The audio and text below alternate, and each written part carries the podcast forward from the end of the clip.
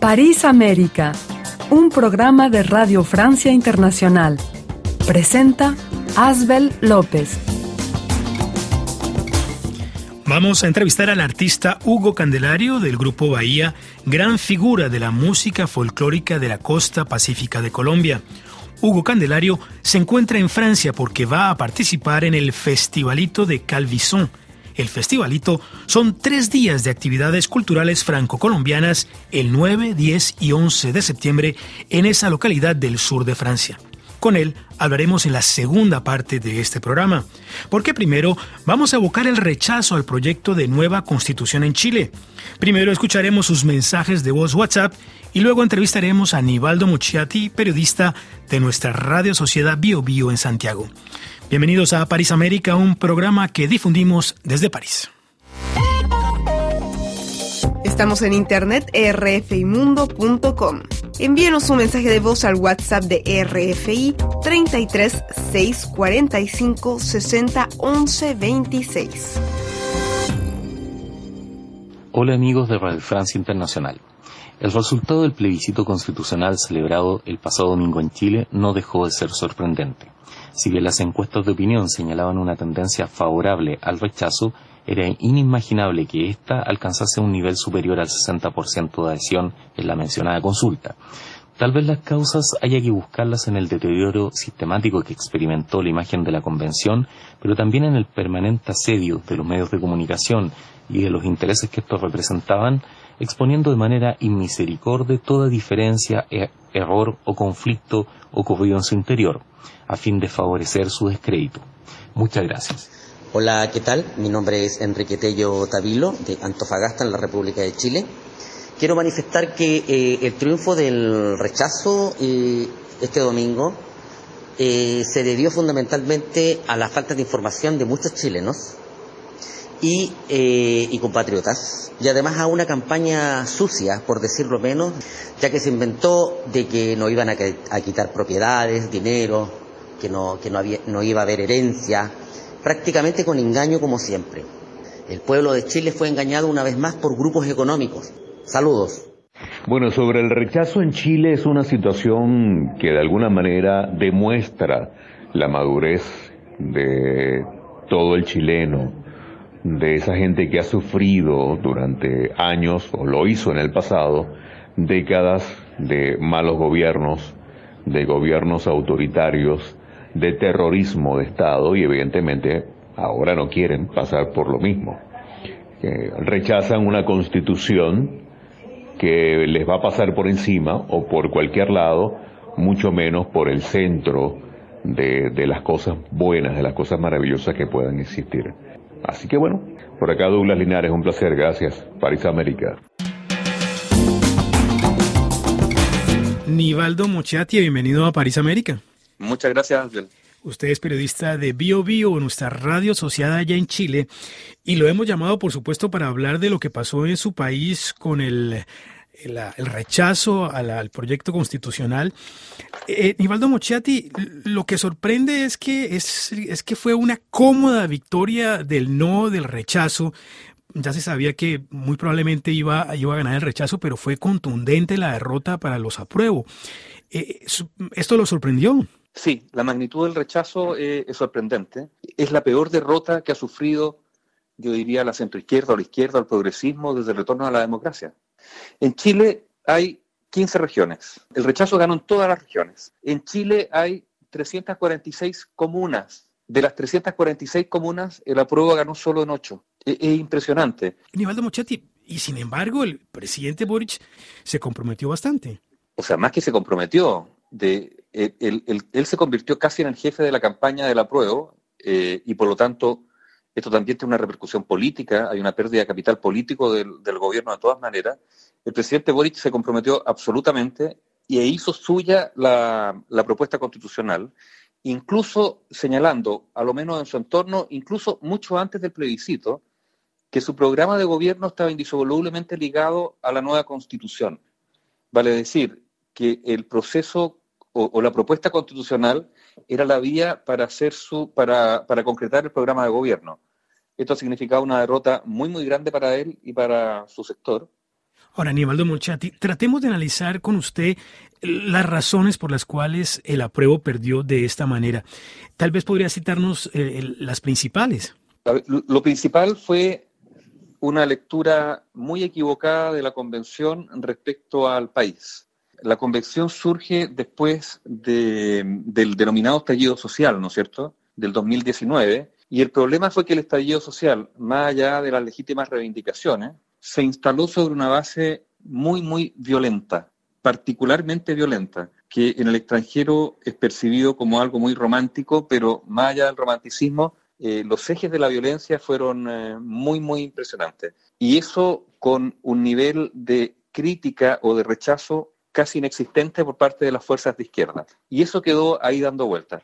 Se instala la convención, la convención es elegida con un sistema electoral particular, donde se permiten listas independientes, mucha gente hastiada de la política vota por estas listas independientes sin darse cuenta que esas listas independientes tenían una identidad y eran una identidad de izquierda muy anclada en demandas muy particulares, el medio ambiente, el agua, eh, los pueblos originarios, y se conformó una mayoría muy de izquierda que no representaba al país.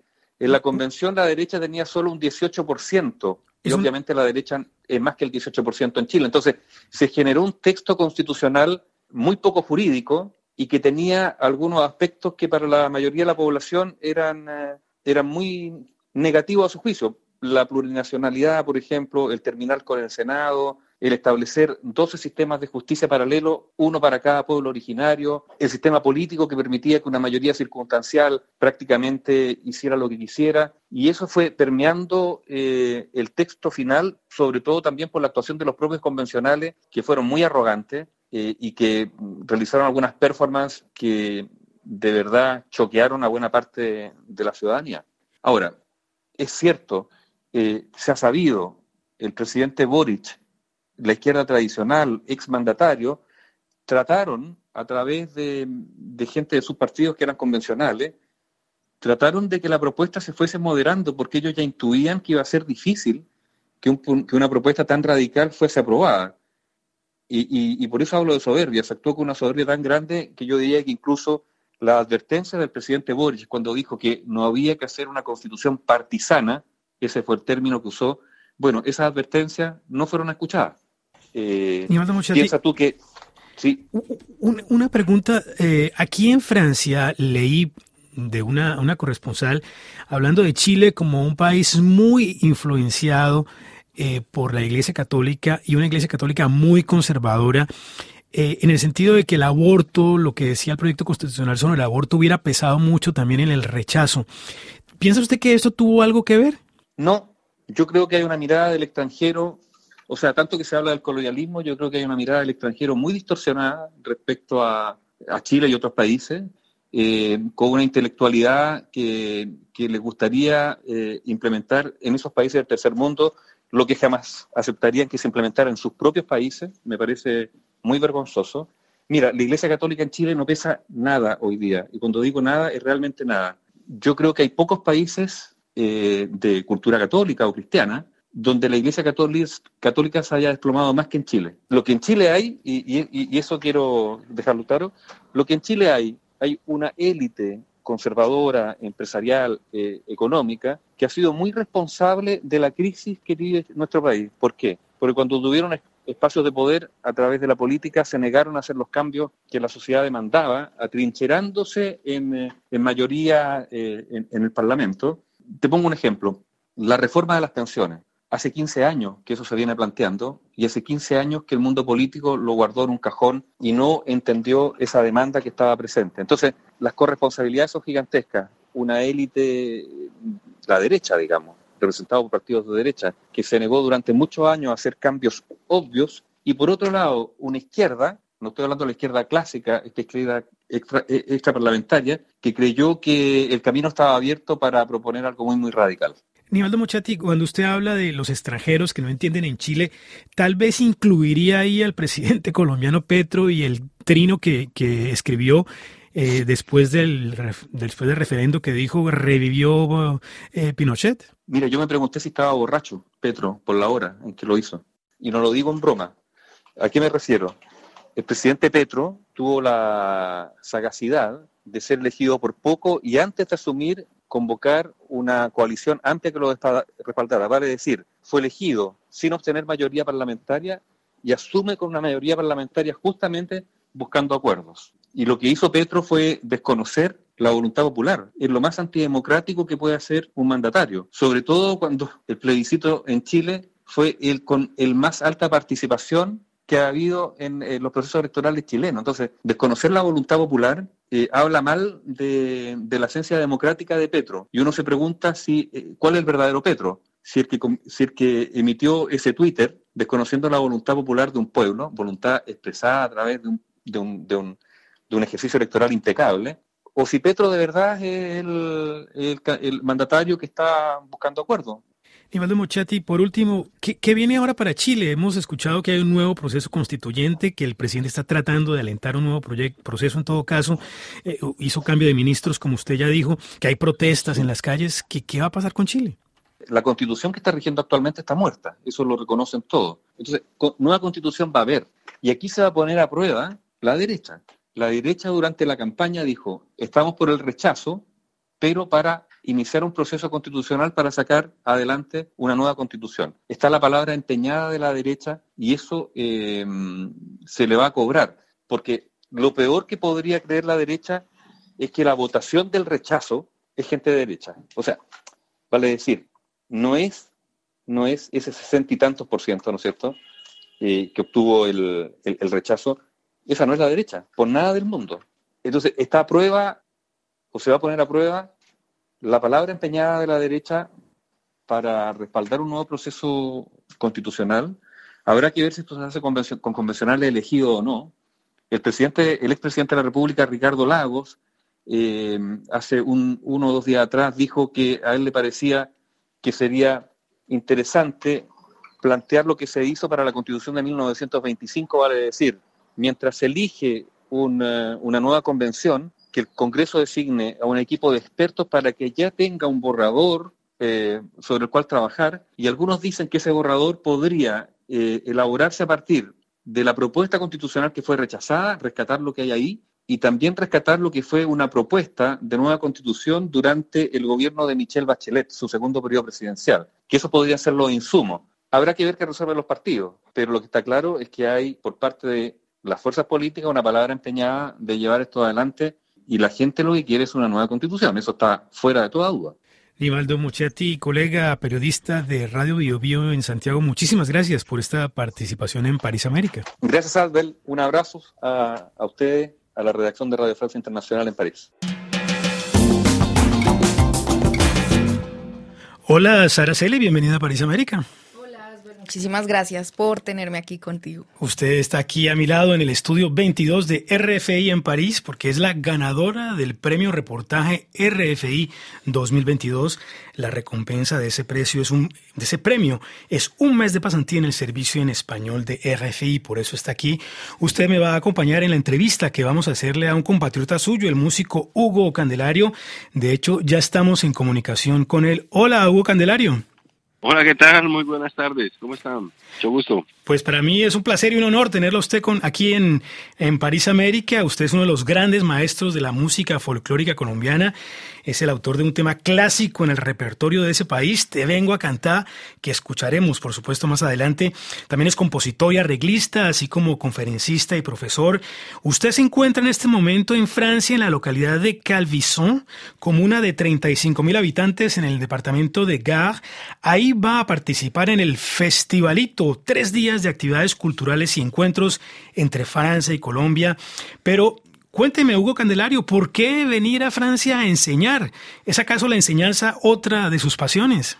Bueno, sí, es, aprovechar la, oportunidad, la, invitación de Anolis y de, Sol Díez a, participar en el festival. Siempre es importante, ¿no? Dar a conocer un poco de, de esa rica cultura del Pacífico colombiano nos ha correspondido, el Grupo Bahía y Hugo Candelario, de una u otra manera, ser eh, difusores, ¿no? Ser precursores y, y difusores de nuestra región, de nuestra música, de nuestro folclore, de nuestra cultura por, por Colombia y por todo el mundo, porque es un folclore relativamente nuevo que se está dando a conocer y nosotros somos parte de ese de ese proceso y estamos cumpliendo esa misión también, con mucho honor y con mucho orgullo. Hugo Candelario, usted es de un pueblo que es eh, Guapi en el Cauca. ¿Por qué no nos cuenta cómo es Guapi, cómo es la gente de Guapi? Vimos un video con su, con su canción Te vengo a cantar, muy, muy bello el video, con, con imágenes muy lindas, eh, no solamente del pueblo, sino de la gente.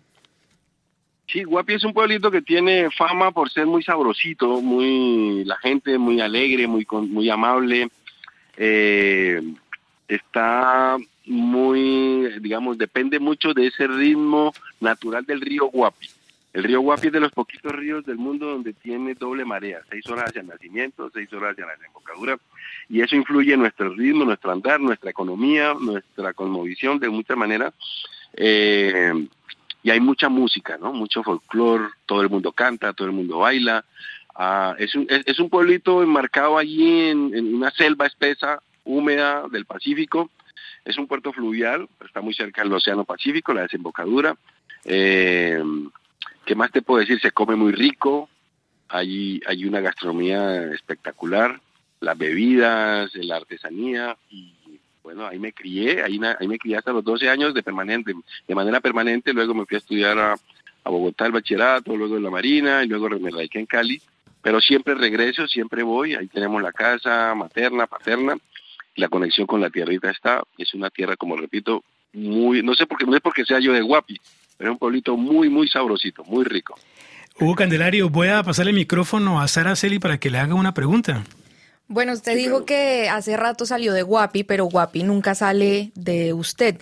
¿Cómo hace para transmitir a través de sus canciones eh, este pueblito que lo vio crecer, lo que usted menciona del río, de, la cultura, de la gente? Verdad, eh, eh, hay un poeta que tiene una frase, Hernando Revelo, un poeta guapireño que me gusta, una frase que él dice, y es, yo no nací en Guapi, yo sigo naciendo en Guapi. Es más, es muy parecido a lo que me acabas de decir. en mi música hay una nostalgia un poco permanente por ese desarraigo de una u otra manera.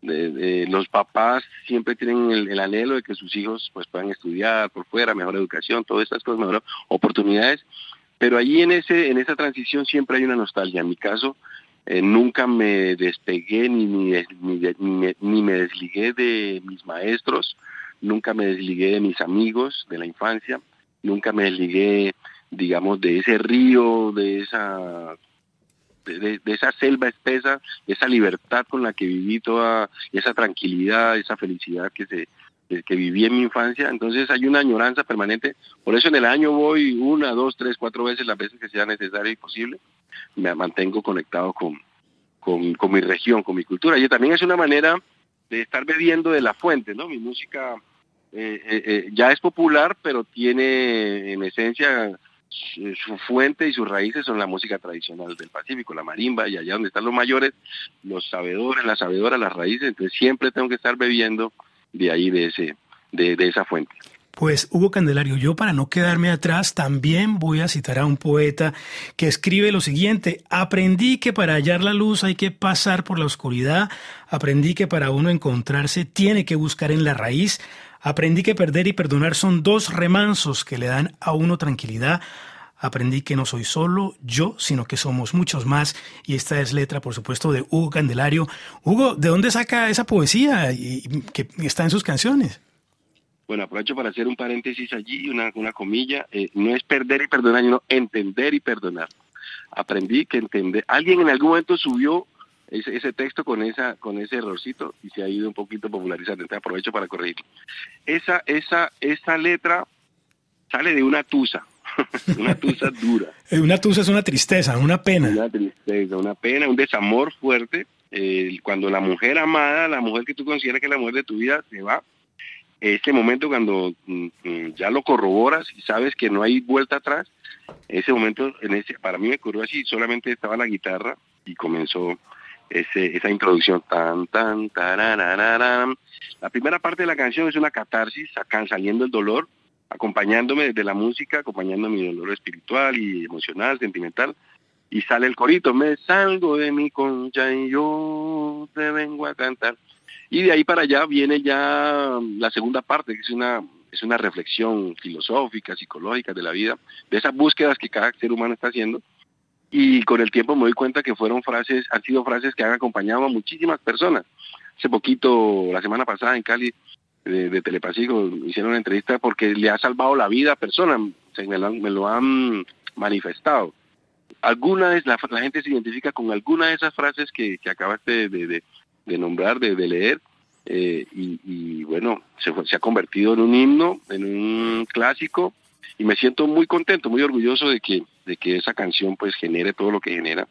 Es, es la canción que más nos, hace, nos ha dado a conocer como Grupo Bahía. También abrió un camino de lo que es el aguabajo. El aguabajo son, de ahí se han inspirado muchos músicos, muchas agrupaciones, tanto del Pacífico como de fuera de, ella, de él. Entonces, bueno, es un clásico como tú lo acabas de, mencionar.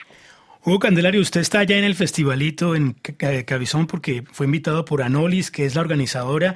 Ella estaba maravillada de que usted hubiera aceptado la invitación. Y, le voy a contar un secreto sobre ella, sobre esta francesa narradora oral que nació con dos corazones y uno de esos corazones es colombiano. Muchos saludos para ella, por supuesto. Eh, por último, mm, mm, Hugo Candelario, antes de escuchar su canción, antes de escuchar, mm, hemos perdido a Hugo Candelario. Bueno, parece que hemos perdido Hugo Candelario, de manera que, que bueno, nos quedan algunos eh, segundos. Eh, Sara, ¿le gustó la canción? Claro, claro. Me gustó mucho la canción, sobre todo porque, bueno, es de Colombia, es de una zona muy bonita que es del Pacífico. Y yo creo que hablando un poquito del ritmo, porque las personas quizás en otras partes de América Latina que no conocen la música del Pacífico de Colombia, pues podemos decir que es como una mezcla, ¿no? Es como una mezcla, se siente un poquito la salsa, se. Sí, ya regresamos. Ya, ya regresó con nosotros Hugo Candelario. Hugo, eh, brevemente, díganos qué ritmo es te, te vengo a cantar, pero muy rápidamente para escucharlo al final del programa. Te vengo a cantar es un, se puede decir que es un ritmo aguabajo, aunque el aguabajo no es un ritmo, sino más un sentimiento. Es esa, esa esas canciones, es, esa cadencia que va cuando el boga va cantando río abajo, agua abajo, a favor de la corriente. Es una cadencia suave, así como la canoa ranchada, en esta canoa ranchada, eso es un agua abajo, y si se, y se acompaña con ritmo, en el ritmo del porro chocuano, originalmente allá en el Pacífico, o con ritmo de rumba. Yo le pongo agua abajo son, porque la forma como lo traté en el arreglo, el bajo y alguna otra instrumentación, está, también tiene como son cubano un poquito, por eso lo denomino agua abajo son. Pero en esencia, es un agua abajo, un sentimiento que es el boga cuando va arriba abajo a favor de la corriente. Hugo Candelero, muchas gracias por su participación en París América y vamos a escuchar, te vengo a cantar esta maravillosa canción que es ya un clásico de la música colombiana. Vamos con ello y muchas gracias.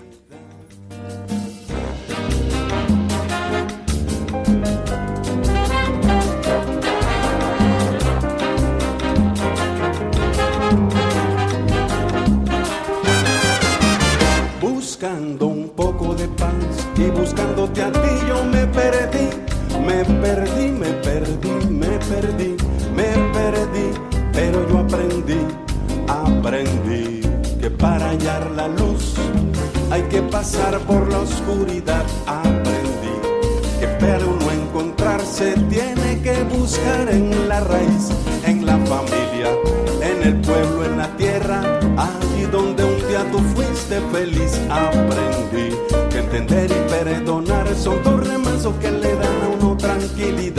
Aprendí no soy solo yo y que somos muchos más, muchos más, soñando, sintiendo, viviendo, buscando la felicidad. Aprendí que el camino es largo, el camino es duro, pero se puede llegar. Aprendí que el camino es largo, el camino es duro, pero se puede llegar.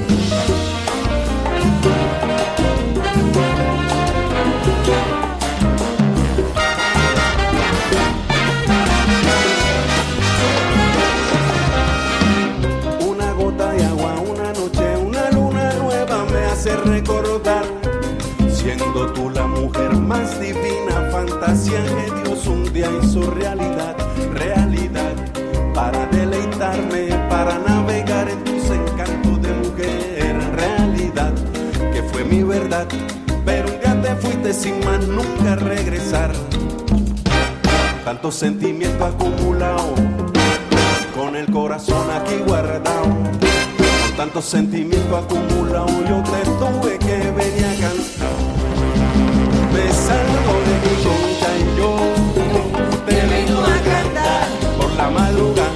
por la mañanita yo oh, te vengo a cantar, te vengo a cantar morena, yo oh, te vengo a cantar, que con mi guitarra iba a vuelta al mar.